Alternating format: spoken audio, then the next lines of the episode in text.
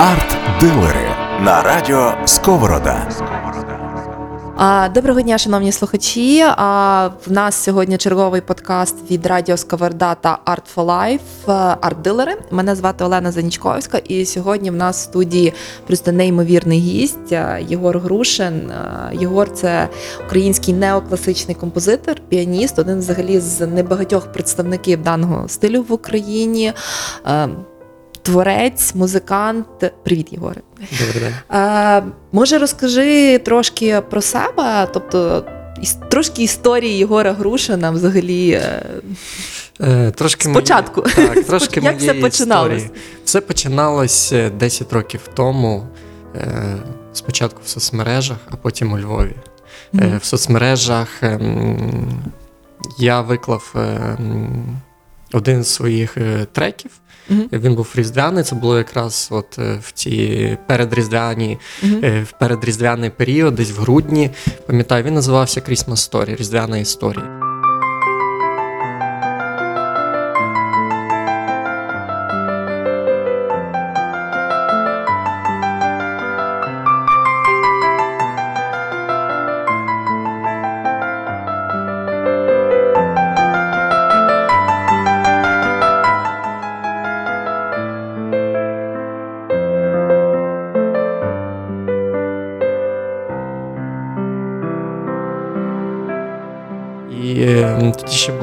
Популярна соцмережа ВКонтакті, і пам'ятаю, що всі просто почали чомусь е, один одного вітати з Різдвом і кидати там на стінки в повідомлення цей трек. як додавати. Тобто, це таке а, як е, новий підхід до старту музичної кар'єри, можна сказати, коли можна стартанути а, музичну був... кар'єру в соцмережах. Так, то був не підхід. Ну насправді до того я трошки робив mm-hmm. каверів на різні там композиції, і тоді тільки от з'явились лайки ВКонтакті, да, ну, можливість mm-hmm. там е, вподобання mm-hmm. ставити.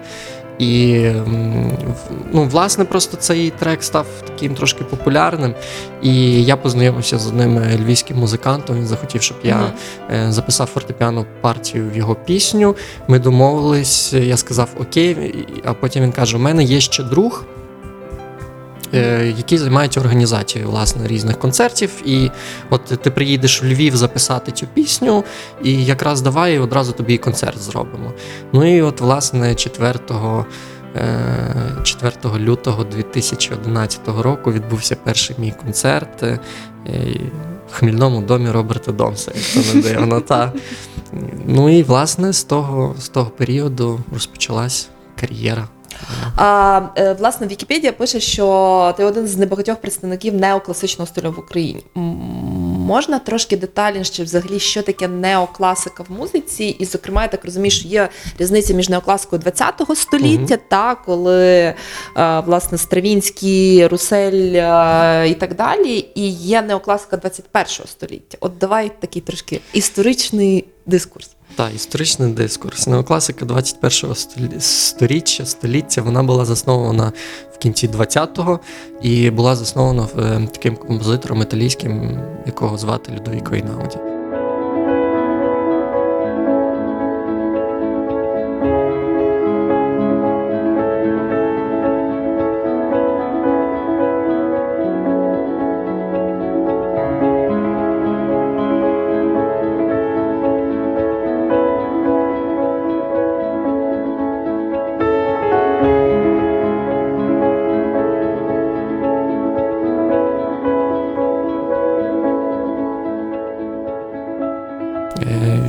Він е, дуже довго е, шукав свій власний якийсь стиль в музиці, і от, власне, ну, знайшов такий симбіоз е, класичної музики з популярною, з рок-музикою. Mm-hmm. От, Поєднав це дуже вдало і, власне, зробив, знаєте, такі інструментальні пісні без слів.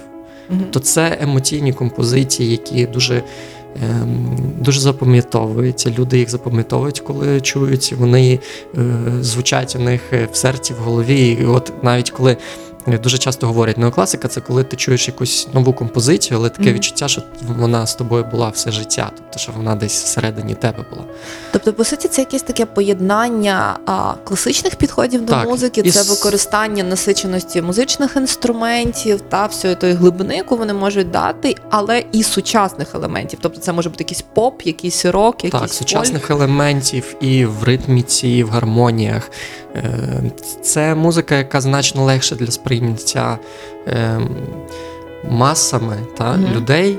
е, Ніж класична музика, тому що класична музика вона все-таки складніша для сприйняття. Не кожна людина може Ну, але з іншого боку, вона все одно забезпечує і глибину, і Звісно, ну, емоційність, і е, так, так. А якщо говорити взагалі про таких е, представників цього напрямку, можливо, твоїх улюблених, та чи тих, якими би ти хотів поділитися зі слухачами, а, Е, світових ну, і українських. Так, окрім Людовіка Інауді, власне, є так само багато композиторів, які так чи інше або працюють в цьому жанрі, або дуже дотичні. Той самий Філіп Глас, та, який mm. він е, і старший за Людовіко Інауді, і був і раніше.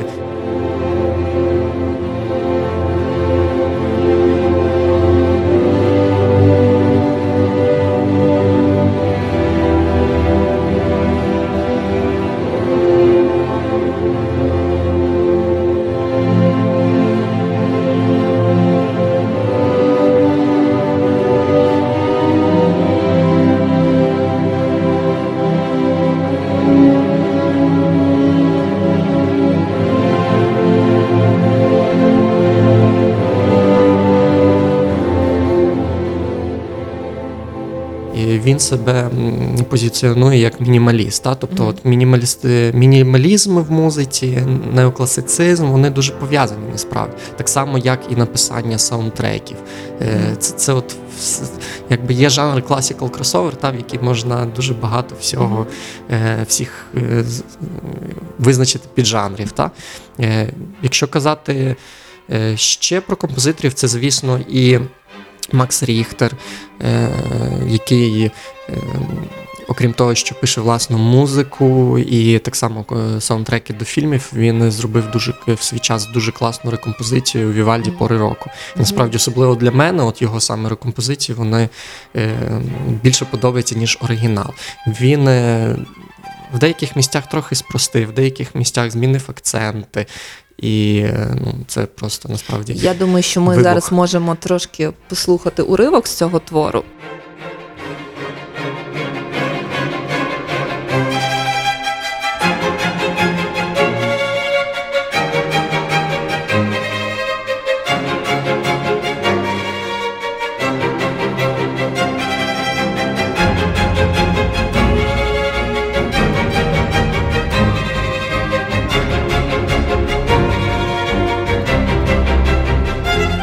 Дуже цікаво, е, якщо говорити, власне, знову ж таки вертаючись до Вікіпедії, те, що а, Ігор Гуршин є один з небагатьох представників даного напрямку. Чому небагатьох? В Україні, так, власне, Е, що відбувається з даним напрямком, з неокласицизмом музиці в Україні на сьогодні? Все те саме, що і з будь-якою інакшою інакшим жанром музики в Україні. До нас, по-перше, все приходить трошки пізніше, років на 10, та?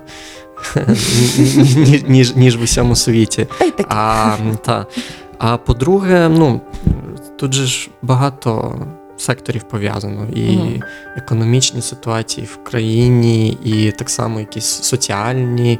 Е- і соціальна тематика. Тобто, коли людина е, має час, має можливість цікавитись Мгм. музикою, та?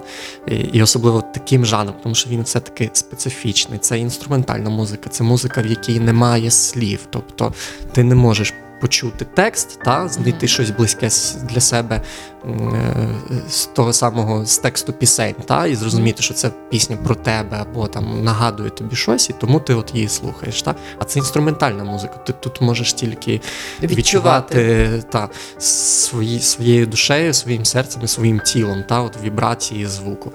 Е, Звісно, що люди, як у нас да, зараз ситуація, людина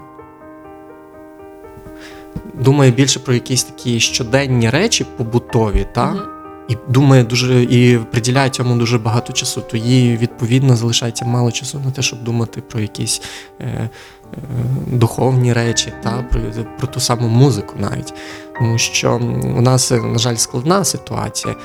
І це можна продивитися, як е, чому в європейських е, країнах та більш е, популярна, поширена Мгм. та сама класична музика, і відвідуються масово концерти в філармоніях, а у нас, на жаль, це не так. Тому що люди мають е, кращий достаток, та, як от піраміда ця от Маслоу, та, Та, та, та.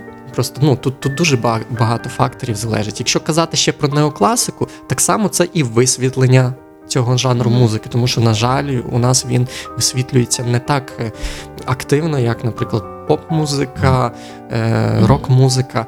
Якщо е, в- Європі, в Америці є спеціальні радіостанції, які присвячені там такій сучасній інструментальній музиці, та? то у нас цього. У нас цього немає. Е, ну, я зі свого боку декілька думок власне про, про, про кореневі причини проблеми. Тобто, я думаю, що вони насправді дуже перегукуються з класичною музикою. Та? Тобто, Звісно, по-перше, це так. відсутність е, виховання цього і призвичання навчання самого дитинства. Та? Тобто, я ну, в мене двоє дітей, і мені здається, що немає, ну принаймні шкільна освіта, чи там е, не знаю, дошкільна освіта, вона не має інтегрованої в неї системи. Ми не говоримо зараз про музичні школи, куди віддають дітей, хоча знову ж таки Я можу багато- говорити про музичні школи, куди віддають Ну, дітей. я закінчила мужшколу, я Та, не хочу більше віддавати туди своїх дітей. У Власне. мене дитячі травми, які ми Власне. проробляємо своїм психотерапевтам. Це тут можна вирізати. Бо потім прийдуть з музичних школ Ну, скажуть, що насправді про це треба говорити. Е, та, тобто, е, але якщо ми говоримо про те, що тобто, ну знову ж таки, проблема, з якою стикалася я, і е, коли я вчилась в школі, і коли моя дитина спробувала поступити і таки поступила в школу, це те, що школа готує тільки професійних музикантів. І якщо ти хочеш вчити, ну в них така місія. Якщо ти хочеш просто музику для себе, не місце тобі дитину з неідеальним слухом в музичній школі. І друге, що дуже багато страждання в тому всьому. Ну тобто, ти, коли вчишся музиці, ти мус, мусиш страждати. І мені здається, що власне немає людей не вчать слухати класичну музику. Я думаю, що і неокласичну музику, людей не вчать. Причому це така двостороння робота. Це і робота, ну напевно, освіти, але дуже сильної сім'ї. Тому що якщо дитина з самого дитинства власне чує цю музику, вона десь є фоново, і батьки. Люблять батьки сприймають, то набагато легше, коли ти в такому середовищі ростеш, звичайно, потім її сприймати, ніж коли тобі 20 відкривати для себе. е, А в тебе в машині грало радіо шансон, то ну напевно тро- трохи складніше. Але може, давайте не про проблеми, а про, про, про виклики і способи їх вирішення. Ну, все-таки маємо зараз більш сучасну ситуацію, маємо зараз більше впливу і через соціальні мережі. Чого не вистачає, що хотілося б робити в напрямку популяризації такої музики? Грошей. ну, не вистачає грошей, тому що навіть якщо ти маєш соціальні мережі, для того, щоб навіть в соціальних мережах сьогодні почули тебе, Мгм. та, ти маєш мати, крім того, ще й гроші, які ти будеш вкладати е, для того, щоб ця музика Мгм. все-таки, е, щоб люди її потім почули. Тому Мгм. що вже недостатньо ще 10 років тому, як я розказував та, на початку, коли я просто виклав в інтернет, і от це все тільки, от сам можна сказати, соцмережі тільки починались, та? і воно якось так рознеслось, і мені в тому плані десь е, пощастило. Ну, склались певні Мгм. фактори. То сьогодні, якщо ти просто викладеш у себе на сторінці, ти отримуєш е, якісь реакції та, від лайків. своїх е, е, від, Мгм. якби від свого постійного кола, та, з яким ти спілкуєшся, хто за тобою слідкує, за ким слідкуєш ти. Мгм. Але в маси воно так не піде, тому що алгоритми, все знову таки переведено на рекламу, і, ну, і від цього нікуди. І як і в будь-якій взагалі зараз, ем, ну, це стосується всіх абсолютно сфер, е, це реклама так само. Щоб робити рекламу, потрібні кошти. І, але не тільки. Але не тільки. Знову ж таки, крім того, потрібна комплексна робота взагалі всіх сфер, хто Мгм. хоч якось дотичний до того. Тих самих закладів е, е, культури, тих самих е, майданчиків для виступів для артистів. Тому що е, от на сьогоднішній день ситуація така, Ем, Я кажу тільки про себе і про свій проєкт. Е, Що, наприклад, коли я хочу зробити концерт, е, я йду або, умовно кажучи, в філармонію, Мгм. або в якийсь будинок культури, або в якийсь органний зал. І якщо, наприклад, у Львові з цим все доволі непогано, тобто є і майданчики, в яких ти можеш Мгм. виступити, і є. Ем, е, Є нормальне, адекватне, хороше керівництво цих Мгм. майданчиків, з якими ти можеш е, домовитись, щоб е, і провести ці концерти так, щоб це було вигідно всім Передаємо сторонам. привіт Так. Івану Остаповичу і Тарасу Демку з нашого Е. попереднього подкасту. Е, Так, і до речі, дуже шкода зараз, тому що у нас якраз власне 24 квітня мав бути концерт в органному залі, наш перший концерт в органному залі. І, і ну, звісно, що зараз все це Я думаю, що буде переноситься. 24 червня. Е. Якось такі мої Точно не буде влітку ні в якому разі, тому що ну це, це літо, і ці всі концерти, на жаль, були перенесені на осінь. Але поки наразі ще дат немає точних, але будемо над цим працювати. Головне зараз, щоб завершився, завершилася ця ситуація, і ми її пережили, і тоді вже Без будемо втрат. далі. в усіх сенсах. Так. І власне, а якщо брати дуже багато інших е, міст, коли от незалежний артист, тому що я незалежний артист, у мене нема продюсера, у мене нема е, якихось покровителів, та там, мовно кажучи, в якомусь міністерстві культури і тому подібне. І я і ми працюємо ну, на ринкових та умовах. Ми приходимо, орендуємо це приміщення. І коли ти іноді приходиш в певне місто, та і тобі кажуть, ну добре, дивіться, ем, оренда коштує стільки-то грошей, та, і ти розумієш, там, з твоєю невеликою середньою ціною та, квитка, яка там, наприклад, 200 гривень, та, ти маєш продати, умовно кажучи, 200 квитків, там, або там, щоб тільки ну, покрити оренду. витрати на оренду. Ще крім того, щоб ці 200 квитків продались, тобі треба прорекламуватись, тобто тобі треба доволі непогану суму грошей якби вкласти в рекламу. Окрім реклами, ти ще маєш в то місто там приїхати та е, орендувати апарат, поставити його, е, щоб ну, все звучало, та. І елементарно десь переночувати, десь е, похарчуватися, і ти потім дивишся, ага, тобто ти маєш зібрати там, мовно кажучи, 400 людей, та, для Мгм. того, щоб е, просто зробити концерт, відбити витрати. Е, І мгм. а тобі говорять: ну дивіться, у нас оренда. Одна частина це у нас бере обласна адміністрація державна, та Мгм. іншу частину це ми беремо за оренду, і ще там якась там бере там міська рада або ще хтось. Там три платежі, там набігає дуже велика сума. І ти приїжджаєш тут зовсім інше місто, яке знаходиться в сусідній області. І тобі кажуть е, ледь не в 7-8 разів меншу ціну оренди. Просто. І ти не розумієш, чому так у нас. Ну чому в одному місті, наприклад, та?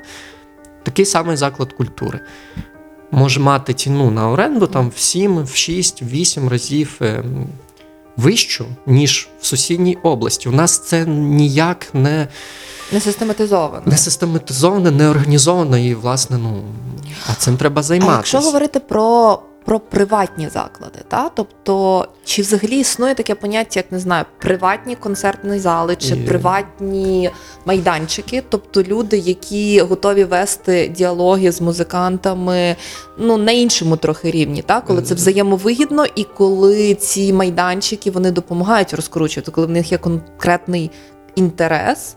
А в просуванні, та? просуванні тих концертів, тих Е, е, музикантів. Якщо казати про інструментальну музику, то їх дуже мало. Це може бути якась е, ну, галерея, наприклад, та, де, Мгм. де ти можеш виступити. В Ужгороді є така галерея Ілько, яка не знаю, фінансується меценатами, і ну, це приватний заклад. І ми там виступали кілька разів, і там дуже все було приємно, е, просто і ну, і взагалі вони на. Пр- Працюють якби над тим, щоб Мгм. проводити е, у себе на цьому майданчику дуже багато класних подій. Е, Ну, але зазвичай це дуже це можуть бути малі або не пристосовані до концертів взагалі. Ну, тобто зали. ми втикаємося, багато, та, стикаємося з проблемою, власне. У нас багато е, клубів концертних, у нас багато, ну, в, в країні, багато таких майданчиків, але саме е, приватних е, філармоній, умовно кажучи, та, або концертних таких залів, де ти можеш зробити сидячий концерт, де вже є інструмент Акустика, відповідно. та апарат, їх е, дуже, дуже мало. Якщо говорити взагалі про задачу популяризації, знову ж таки, мені тут дуже близька, що класична, що неокласична музика.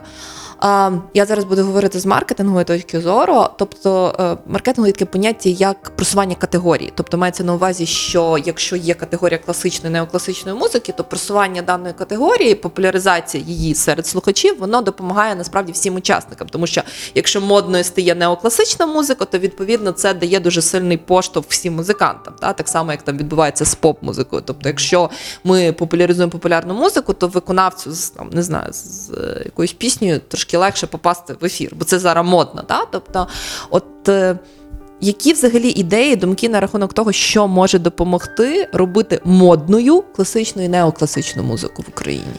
Е, Знову ж таки, комплекс, і це мають робити всі. По-перше, це має робити артист. Артист від себе має розуміти, має мати якесь чітке бачення і стратегію свого розвитку. Це недостатньо зараз 5 років писати симфонію, написати її, потім просто сказати: Я написав симфонію. Я Чому її ніхто не слухає? Тому що це тільки частина роботи. Якщо ти хочеш доносити свою творчість до людей, Ти маєш бути брендом. Так. суті. Так, ти маєш над цим працювати дуже багато. Перше артист. Друге це ЗМІ. Е, знаєте, дуже часто слово не формат. Мгм. Коли ти, наприклад, е, відправляєш якийсь трек, а вже і не відправляєш, тому що ми вже знаємо. Але на початках ми, наприклад, написали якісь композиції і відправили, от, наприклад, на Радіо Сковорода. Радіо Сковорода взяли, поставили. Так? Молодці. А відправляємо, а відправляємо на якесь інше е, радіо. А вони кажуть, це не формат, у нас така, ну. Ми таку музику не беремо, наприклад. Ну і ти розумієш, окей, а де формат? Є якесь там радіокультура, та от такі щось. Вони там щось крутять, але дуже мала аудиторія. Але якщо я не помиляюсь, мене на одному з BBC радіо про, ротували ем, швидше, ніж проротували на якомусь нашому там радіокультурі. Взагалі дуже цікава, цікавий термін формат не формат. А хто судді? Хто визначає поняття? Судді люди просто на свій смак, знову ж таки. Да, але це також питання формування цього смаку, тому що Редактори. в мене тут е, знаєте, в мене тут є така цікава аналогія з взагалі, от з вином і з кавою. Про каву колись говорили, що насправді люди, які, ну умовно кажучи, п'ють не з кафе три в одному і не пробували іншої кави. Якщо їм дати справжнє італійське еспресо, яке вважається, ну умовно кажучи, е- еталоном та хорошої кави, вони не зможуть його пити, тому що воно Так. буде без цукру, без молока. Вони скажуть, що це є господи. Але якщо їх потрохи привчати, пояснювати, причому пояснювати, як тренувати смакові рецептори, так і тренувати ну знання навколо цього, то з часом людина буде готова пити, отримати задоволення. І от мені здається, що цей перехід від ну формату не формату, це є також комплексна робота про по навчанню того, що ну тому що якщо я ніколи цього не чула, мені не пояснювали, ну чому я маю перейти з Нескафе три в одному на еспресо? Це ж е, в мене немає мотивації це робити. е, Як може привчити артист людей, щоб вони слухали ту саму класику, неокласику? Ну, його- він може її привчити, при, привчити людей може тим, що він цю музику пише, він її не просто виклав у себе на сторінці в Фейсбуці, а він доніс її до людей. Раз. Тобто Мгм. він видає матеріал, відбуваються релізи. Друге це концерт. Але от дивіться, це знову вертаємось до концертів, те, що я розказував. Мгм. Коли артист розуміє, особливо в нашій ситуації, що це не є зараз масово популярний жанр музики. І я просто, тому, тому що я незалежний артист, я маю е, ну, страшні гроші. Та? Люди за такі гроші можуть жити. Іноді у нас Мгм. бюджет одного концерту, деякі люди на нього можуть жити півроку, рік. Ну, на повному Мгм. серйозі. І коли люди, що вони прийшли на цей концерт, їм як мінімум має бути е, підходити ціна квитка. А ціна квитка вона і залежить від цих всіх е, моментів, як вартість оренди. Якби у нас були нормальні умови, от е, в плані оренд. Адекватні, тому що те, що відбувається сьогодні, це вже неадекватно. Ти кожен наступний концерт у тебе 100% буде дорожча оренда, ніж попередній от концерт. І неважливо, пройшов той два роки між концертом або півроку. От ми зазвичай робимо кожні півроку та, концерт, і кожен раз стабільно вартість оренди зростає. І воно вже не такі суми, що ти дивишся, ти 4 роки платив там в 5-6 разів менше, ніж зараз. А ціна, а ціну квитка ти не можеш збільшити в 6 Мгм. разів за цей час. Тому що ну, люди просто не можуть дозволити собі піти і купити. Тут має бути е, ну, від е, дійсно від влади. Має, мають бути зроблені якісь дії. Я знаю, що зараз ну, е, там тривають, е, тривали принаймні до цього до цих всіх подій, що останнім часом. Е, Тривали і були якісь такі починали зрушення, тому що організувались якби і організатори концертів, і квиткові оператори, всі деякі артисти, вони почали якось ну давайте, давайте щось робити, тому що ну вся індустрія насправді від цього дуже сильно страждає. Е, ЗМІ мають підтримувати, мають бути якісь е, конкретні, цікаві, актуальні, але профільні ЗМІ. Та? Мгм. Чомусь е, в багатьох країнах є та, хороші, е, актуальні, та, і телеканали з класичною музикою, та, і радіостанції з класичною музикою. І вони цікаві людям. Ну, мені здається, що в нас ще є проблема дуже сильної такої, дуже сильної. М- е, Скажімо так, ті радіостанції чи ті канали, які є присвячені культури, вони є дуже маргінальні у плані а, от, е, того типу контенту, який вони доносять. Так. Вони є занадто вузькопрофільні, і е, навіть от, ну, я вважаю себе поціновувачем, але не професіоналом. Та? І е, коли ти попадаєш навіть в контентну. Контентний контекст, який є дуже складний для тебе, тобі некомфортно. Ну, це так життя не саме просте. І тут ще відчувати себе таким необраним дуже важко. І мені здається, що це, якщо ми говоримо про іноземні канали, те, що принаймні я досліджувала, дивилася, це якраз збереження балансу між якістю подачі матеріалу, але все-таки близькістю, цікавістю, тим же ж сторітелінгом, та? тому що знову ж таки, вертаючись до маркетингу і просування, ми маємо розказувати людям історії, а не просто казати: ну, якщо ти цього не розумієш, ти ідіот. Ну, е, скажімо так, це також така величезна проблема. Але давайте все-таки вернемо, повернемося до музики, е, до, до власне творчості. Е, які свої власні улюблені композиції? Ну, це так нескромно, але от тим не менше, якщо Ігор Грушин радить послухати, не знаю, найкраще свої композиції різні. Е, ну, саме остання, як у мене завжди найулюбленіша та остання та написана. Мгм. Там, е, у нас буквально на мій день народження, 2 квітня, ми м, випустили композицію. Е, от наразі вона моя най, ну, саме улюблена, тому що вона остання. Якщо казати, що порадити, Яка, яка саме? е, вона називається Closed Eyes. Закриті очі.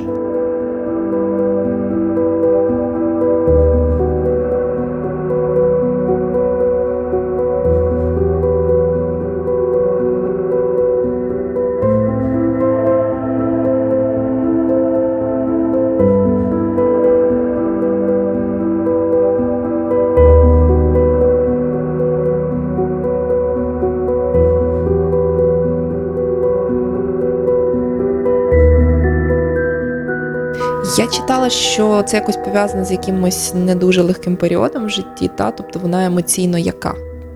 Для мене важка, ну тому що е, вона була написана восени минулого року. Було в цей період, окрім якихось е, постійних Мгм. та негараздів, і, ну і фону негативного, в якому ми живемо вже останні, як мінімум, та 6 років. Е, сталося дуже багато в житті подій. Я втрачав е, дуже близьких е, людей. Е, У друзів е, близьких е, траплялись ну, дуже, дуже негативні речі в їх житті, я не буду конкретизувати. Е, І в цьому, в цьому просто ну, в один момент ти сідаєш і у тебе щось от народжується. Та?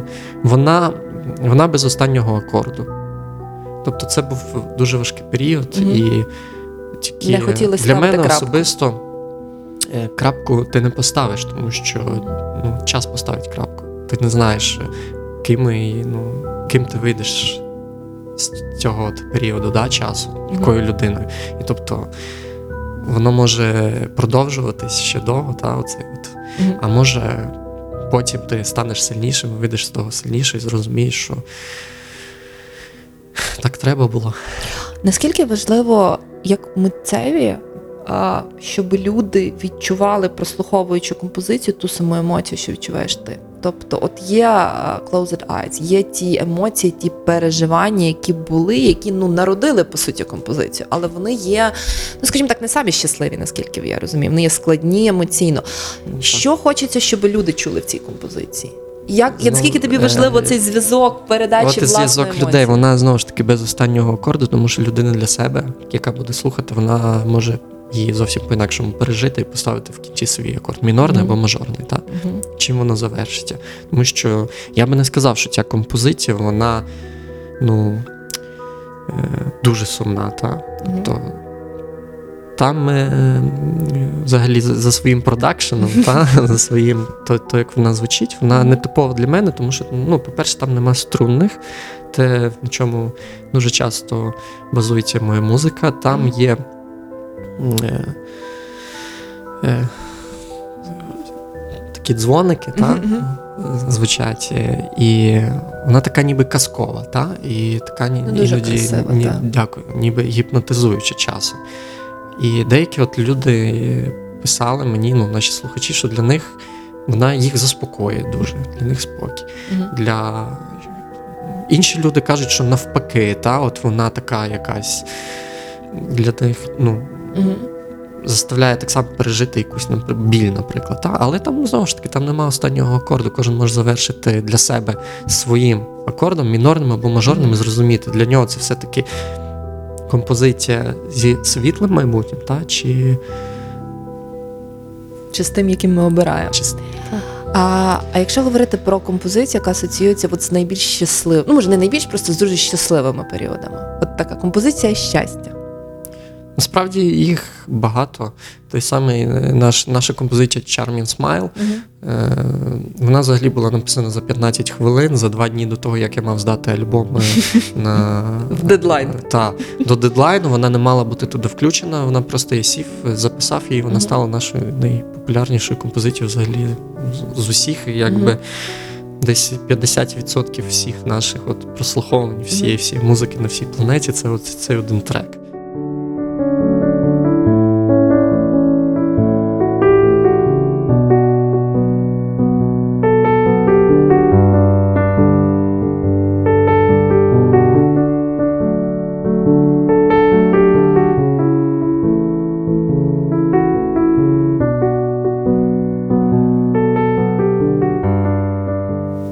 Що я тоді думав, що я тоді відчував, я вже не пам'ятаю. Ну, насправді. Мгм. Але це позитивна композиція. Е, то взагалі був дуже хороший. Насправді, коли той альбом писався. Once, це був е, приємний позитивний час для мене. Е, щоб ще такого послухати, ну, одна з моїх улюблених композицій це композиція Once. Е, головна композиція альбому Once. Мгм.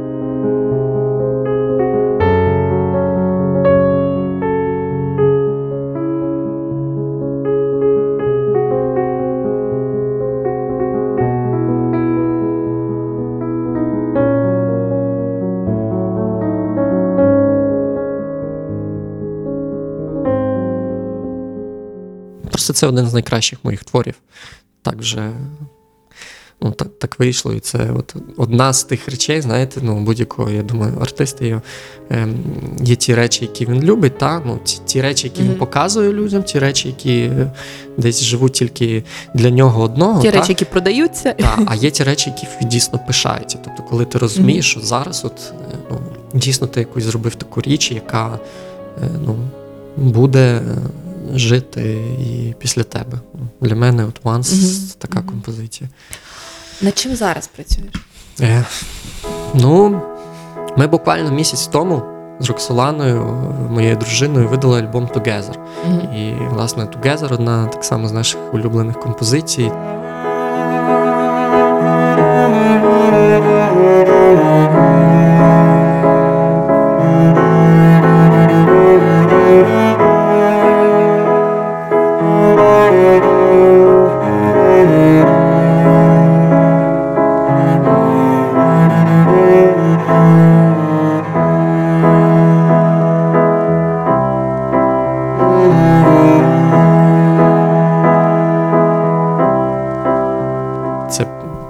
Композиція про нас двох. Мгм. І якщо казати про, от ви питали про така найщ, найщасливіша, та, то композиція, яка, то це от. Слухай, творчий дует. Я так перепрошую, що про особисте. Як це, як це жити двом творчим людям, творити і при тому не знаю. І жити, Треба і шукати творити. баланс. Треба шукати баланс. Є періоди, коли ми сідаємо і займаємось творчістю, є періоди, коли ми того не робимо, та, Мгм. просто живемо. Та, ну це не є легко, тим паче, коли дві е, сильні по характерах особистості, та? кожен має свою думку. А дві сильні особистості по характеру на карантині в одному будинку. Е, Ну насправді розумієте, у нас немає так, такої роботи, що ми ходимо в 9 ранку на роботу, в 6 вертаємось. Та ми і так дуже багато часу проводимо разом. Ми, е, ми до того звикли зараз більше важко, що не можна повноцінно вийти, да, і десь пройтись якимось. Якщо говорити про м, контекст прослуховування музики вашої, а, як би, як би радили краще слухати? Це музика фонова, це музика основна, це музика для автомобіля, це музика для дому, це музика. Як краще з нею знайомитись, як краще вона сприймається і відчувається? Я думаю, що ввечері або вночі, коли тиша, і коли ти дійсно от можеш тільки от слухати музику, якби приділити всю свою увагу саме музиці. Тому що це інструментальна музика, вона, по-перше, для фону не дуже підійде, Мгм. тому що вона сама по собі тихша, та, ніж е, там, поп-музика, рок-музика, ну, по гучності. Це логічно.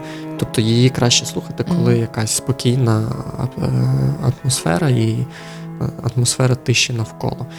Тому ввечері, вночі, ну так само, як і пишеться зазвичай ці композиції або в тиші, або от вночі. Ну зараз у мене з'явилася е, ну, своя студія і місце, де можна працювати будь-яку будь-який час доби, і там завжди тиша, тому що там хороша акустична ізоляція. Ну, А якщо говорити про так, е, під, під, підводячи до завершення, е, якщо говорити про те, що ви самі слухаєте. Ну, тобто, зрозуміло, що пишеться своя музика, слухається, але напевно ж існує інший, інший музичний простір. Е, Що зараз хочете послухати? Що, що любиться, що, що дає енергію? Класика, не класика, не важливо.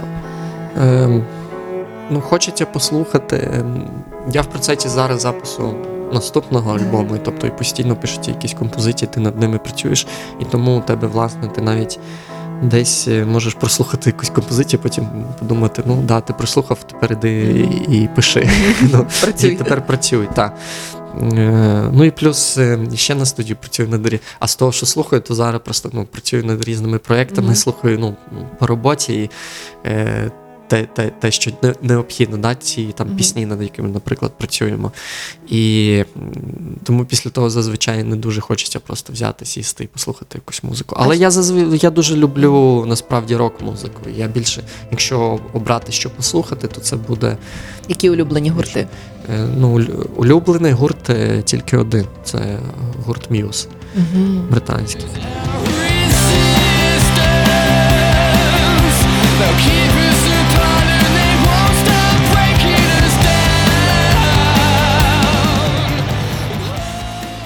це мій улюблений гурт.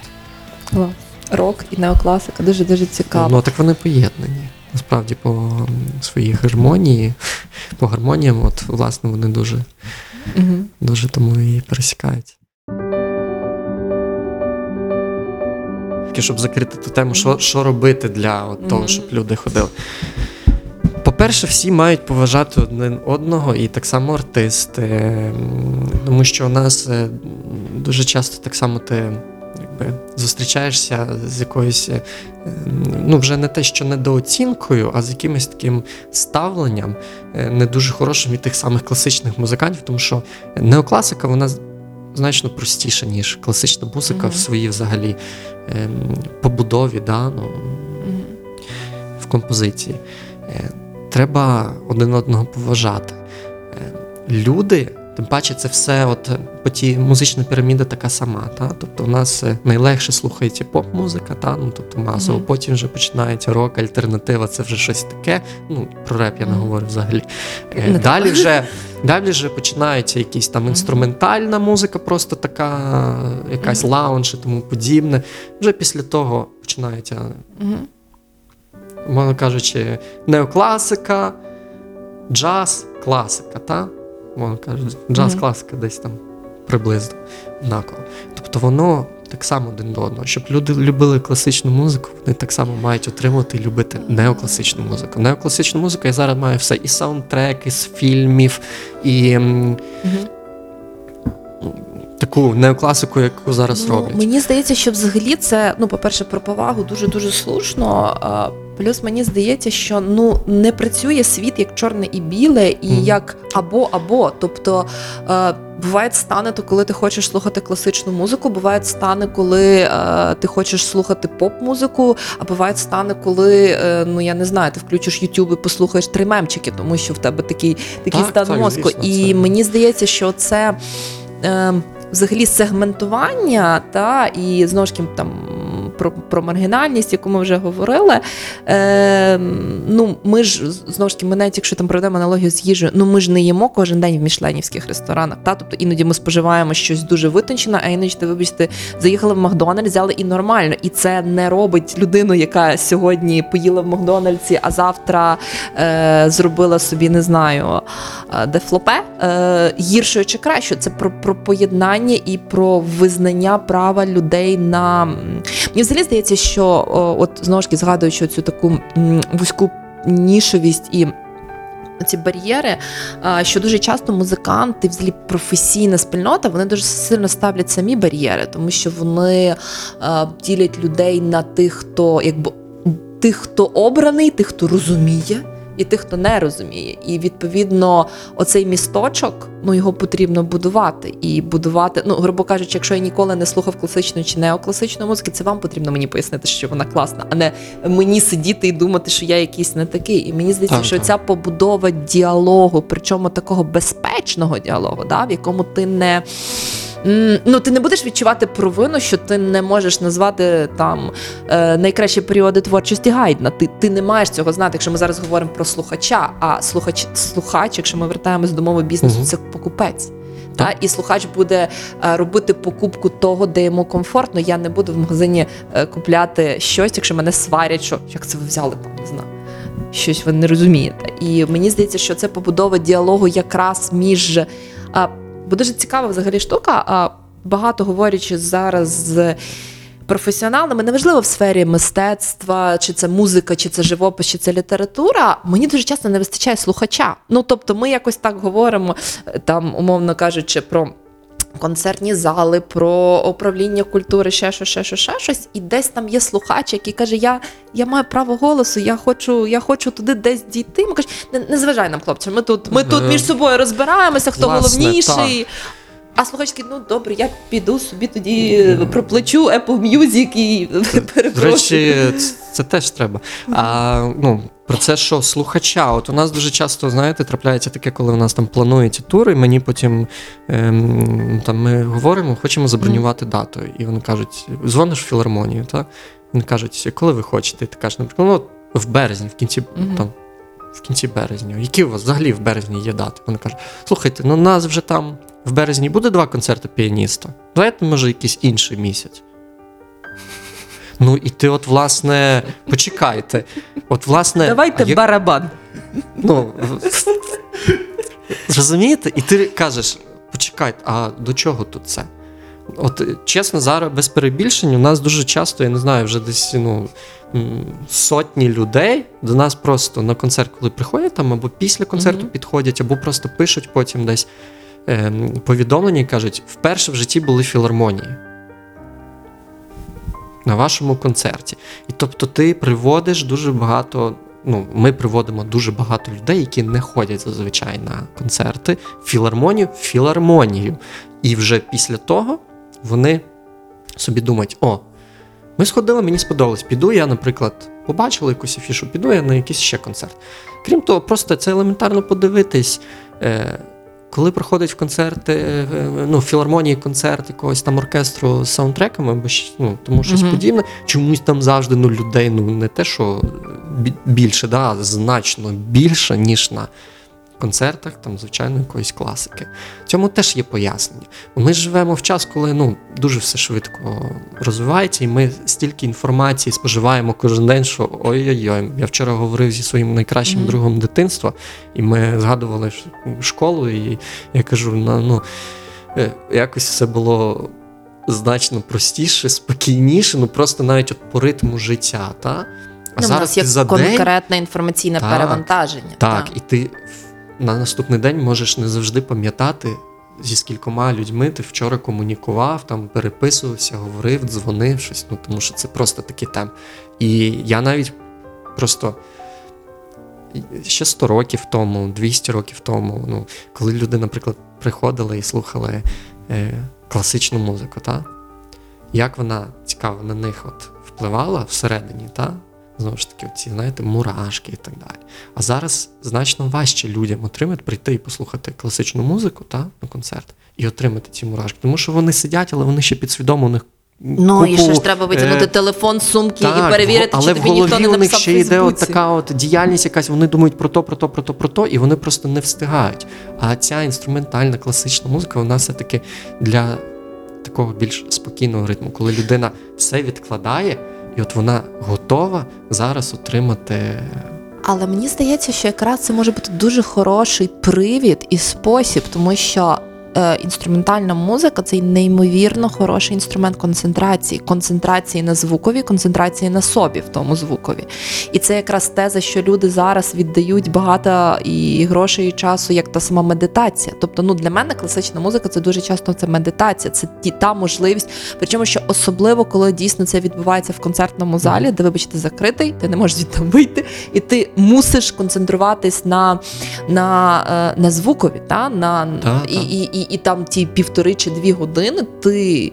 Не сидиш в інформаційному перевантаженому просторі соціальних мереж, а ти слухаєш і ти вчишся відчувати. І це насправді дуже складно, тому що в нас же ж є оця зараз мультизадачність, яка з одного боку здається, що ми дуже продуктивні, але з іншого боку, ми втратили можливість концентрації. Чому зараз от дуже популярний цей підхід до е, як називається потік, та що люди не вміють концентруватись і йти в потік того, що вони роблять. І насправді музика, власне, класична, власне, інструментальна, вона є отим інструментом. І для мене це також один зі способів донесення. А чому я маю це слухати? Та, та от тому, що ти зможеш за допомогою цієї Мгм. музики сконцентруватись і себе трохи почути, тобто не чути оцей весь шум навколо, а власне, і це мені здається також дуже важливо якраз в взаємодії фізичній, тобто не в записі, а в взаємодії з концертним залом, з музикантом, тому що все-таки, ну, те, що я на вашому концерті, коли була, це все-таки колосальний обмін енергії. Ну, тобто, не може запис передати.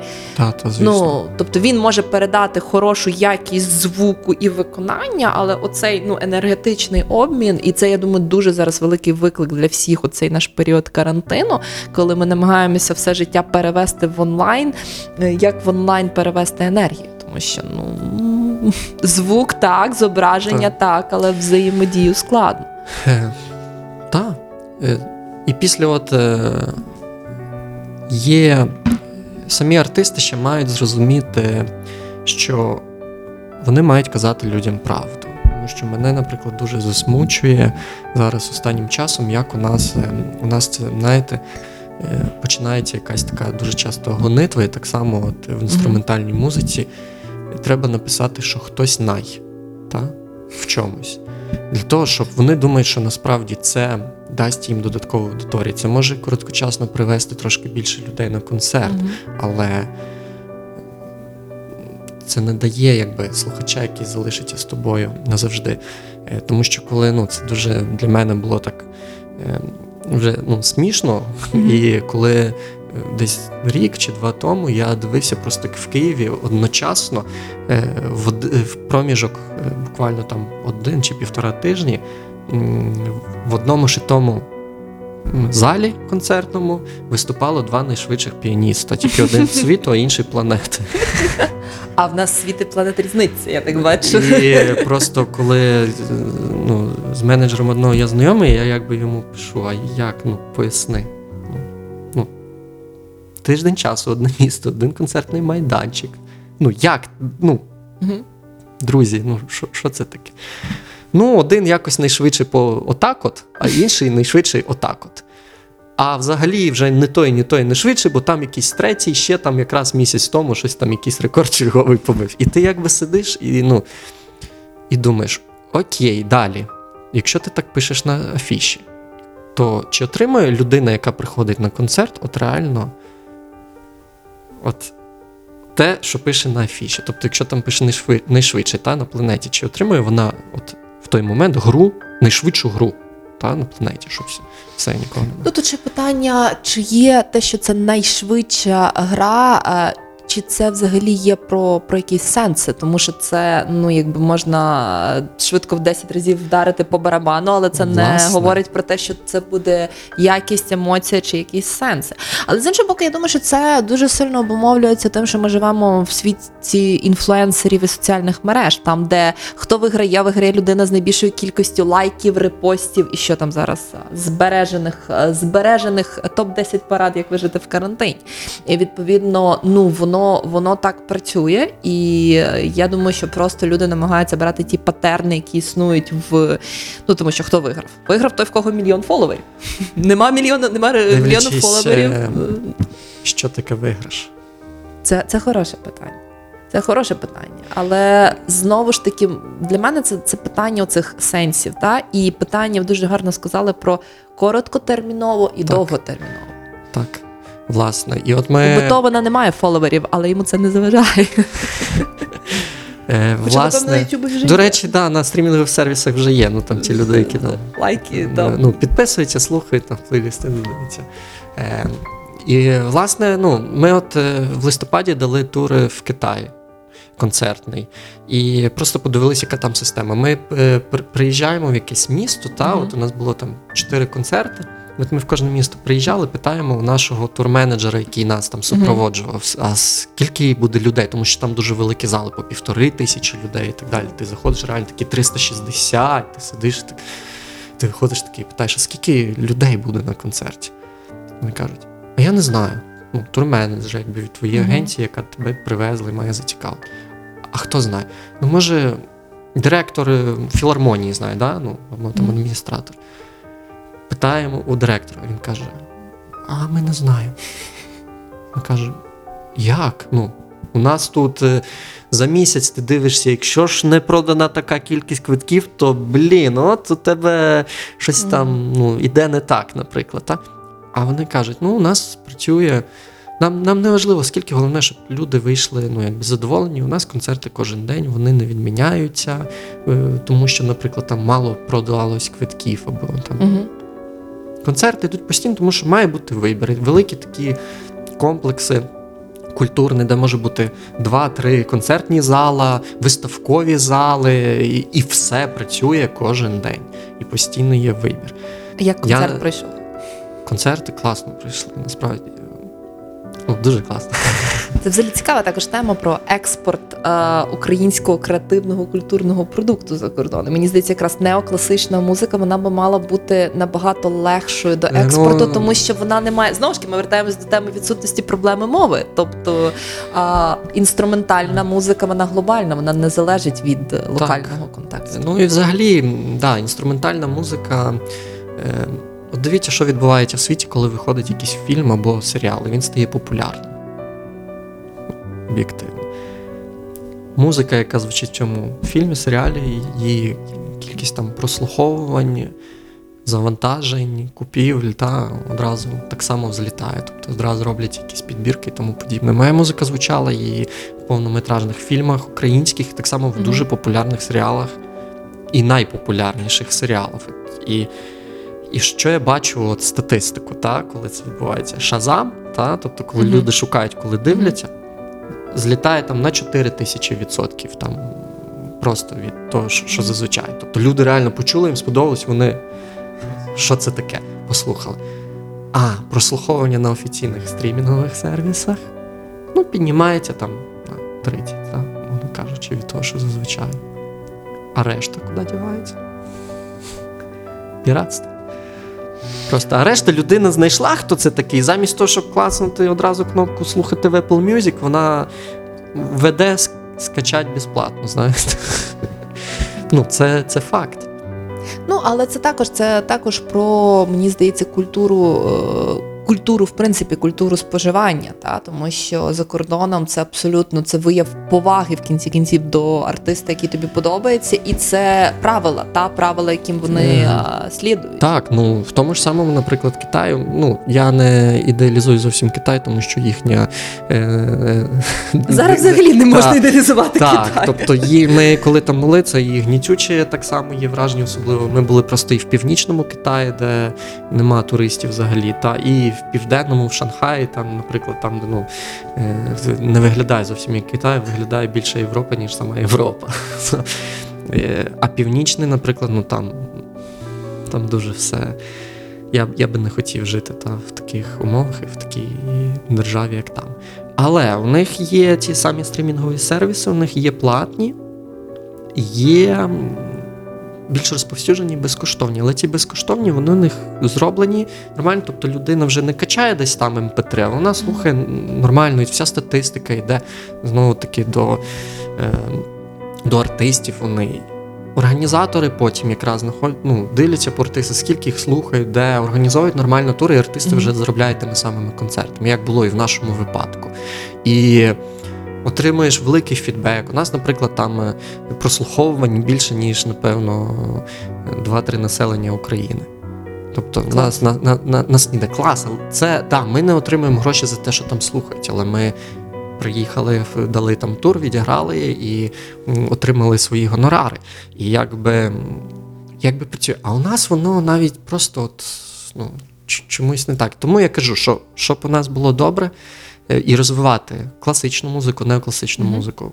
Все має розвиватись комплексно. І організатори мають бути зацікавлені в проведенні концерту. І самі е, майданчики, де відбуваються виступи, ті самі філармонії, їм вже треба, я думаю, переходити на трошки інакший формат, ніж просто давати зали в оренду, отримати свої тисячі гривень за Ну, оренду. тобто ставати повноцінною частиною екосистеми, Так, яка разом казати- просуває продукт. Дивіться, давайте зробимо концерт такий, такий, такий. Та й самим організовувати концерти, самим так само вкладати гроші в промо, в рекламу. У нас же ж не відбувається. У нас добре, ми живемо у Львові, а поїхати в якийсь, ем, в якийсь обласний центр не такий. Е- Не Львів. не Львів, та. Мовно кажучи, в якийсь Херсон, та, або Миколаїв. Я просто з Херсонщини не можу говорити про Херсон. Поїхати туди, що там відбувається? Чому самі філармонії не починають знову таки свої бюджети вкладати в промоцію, самі не беруть артистів, домовлятися з артистами, давайте ми вам заплатимо стільки, давайте ми організуємо концерт, давайте поділимо той прибуток. Ну, мені здається, що це якраз ця проблема зміни парадигми, тому що, незважаючи на те, що скільки в нас вже років незалежності, дуже багато є оцього такого радянського способу мислення, там Так, де тому- мені мають забезпечити наповнення залу, я маю просто це провести і люди, які керують цими.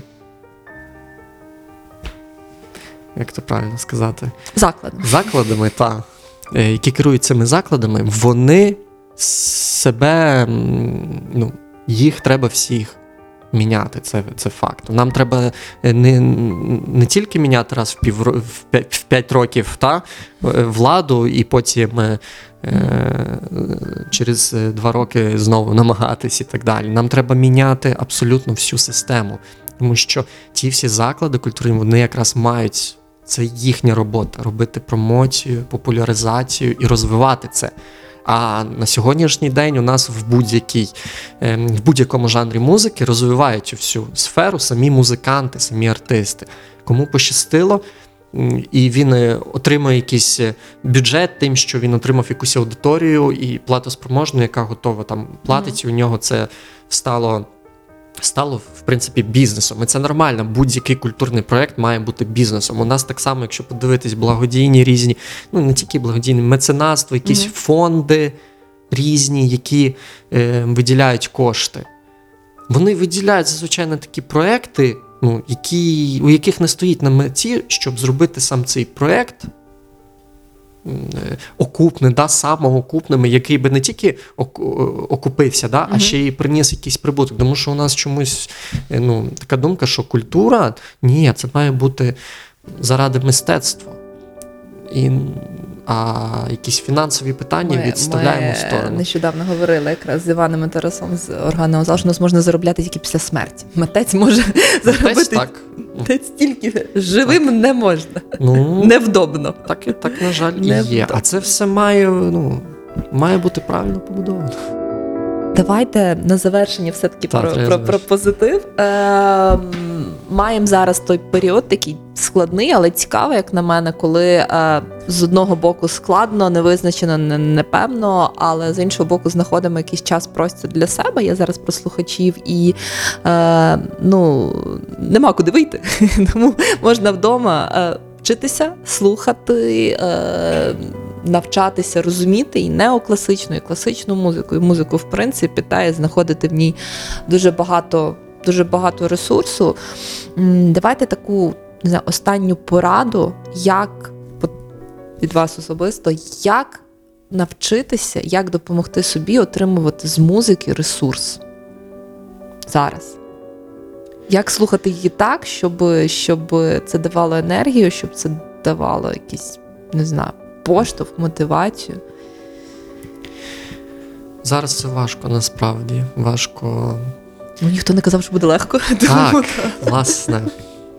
Я думаю, ну, я прихильник того, що кожен має займатися улюбленою справою, та, і тим, що приносить задоволення. Треба віднайти те, що приносить тобі задоволення, і так само ту музику, яка приносить тобі задоволення. Ми не можемо всіх людей заставити слухати класику, неокласику, джаз. Ми не можемо. Ми можемо дати вибір і дати можливість та, якось порадити. А людина вже для себе робить вибір, чи це її, чи не її. Е, Знаєте, у мене навіть ну, у мене було багато моментів, коли я слухав того чи іншого артиста, і мені не сподобалося. Потім я вертаюсь до нього через певний час, там, через кілька років. І у мене така думка, це ж скільки часу я згаяв. Та? Мгм. Але тоді я пробував, мені, мені це не підійшло, а через деякий час я вже був до- готовий до цього. Зараз головне це, знаєте, кажуть, навчайтесь, розвивайтесь під, під час цього карантину. Ну, зазвичай це ті люди, які навчаються і розвиваються, ну, е, вони якось то і будуть робити. Ті, хто то зазвичай не робить, я сумніваюся, що їх якось то моти- м- Мгм. вмотивує. Тут би якби мало би бути навпаки, ті, що постійно працюють, навчаються і розвиваються, мали би зараз трошки відпочити, взяти, перевести подих. А ті, хто зазвичай цього не роблять, мали би навчатися і тому подібне. Я просто. Знаєте, я, я ще до, до себе не до кінця якби відкрив, як мені пережити цей карантин, да, десь внутрішньо. Е, я думаю, що в першу чергу треба з близькими тобі і рідними людьми це все перетерпіти Мгм. і пережити цей час. Пережити або може навіть прожити все-таки. Не, не так, не так намагатися його пережити, як бажано, прожити. Бажано прожити, звісно. А музика. Я би просто насправді радив е, кожен день слухати щось нове. Міня тут просто е, для себе вибрати період часу і кожен день. Сьогодні ти слухаєш, умовно кажучи, рок-музику, завтра ти слухаєш джаз, післязавтра ти слухаєш класику. Як це зробити? Це дуже просто. На всіх стрімінгових сервісах є різні підбірки. Тобто це не треба слухати одного і того самого виконавця. Да? Ти Мгм. можеш зайти в, в плейліст, прослухати сьогодні такий плейліст. Ти там все одно знайдеш щось Мгм. таке, що для тебе буде близьким. І в усіх жанрах. І ти можеш за цей от період, там за два тижні, за місяць, та, ти можеш зібрати для себе таку колекцію, Мгм. і потім поступово-поступово її наповнювати. І на завершення, з якої композиції почати слухати Єгора Грушина? З якої композиції для себе відкривати творчість? Е, Логіка говорить, що з Charming Smile, тому що її найбільше слухають, як значить найбільше. А Але логіка? а серце говорить, що Once.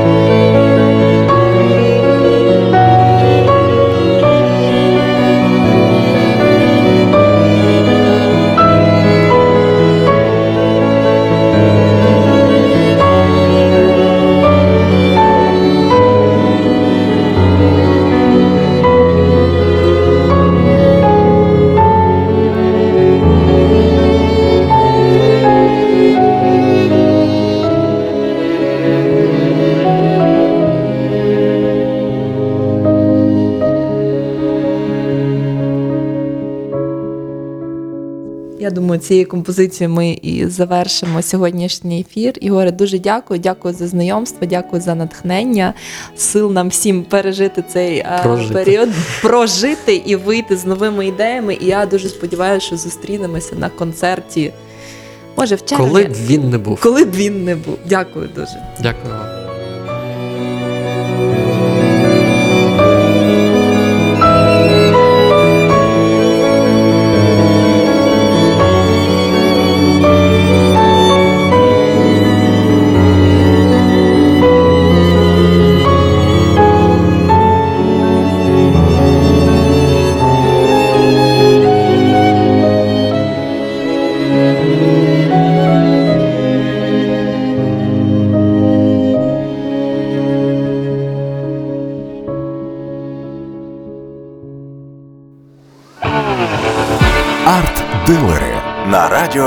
Сковорода.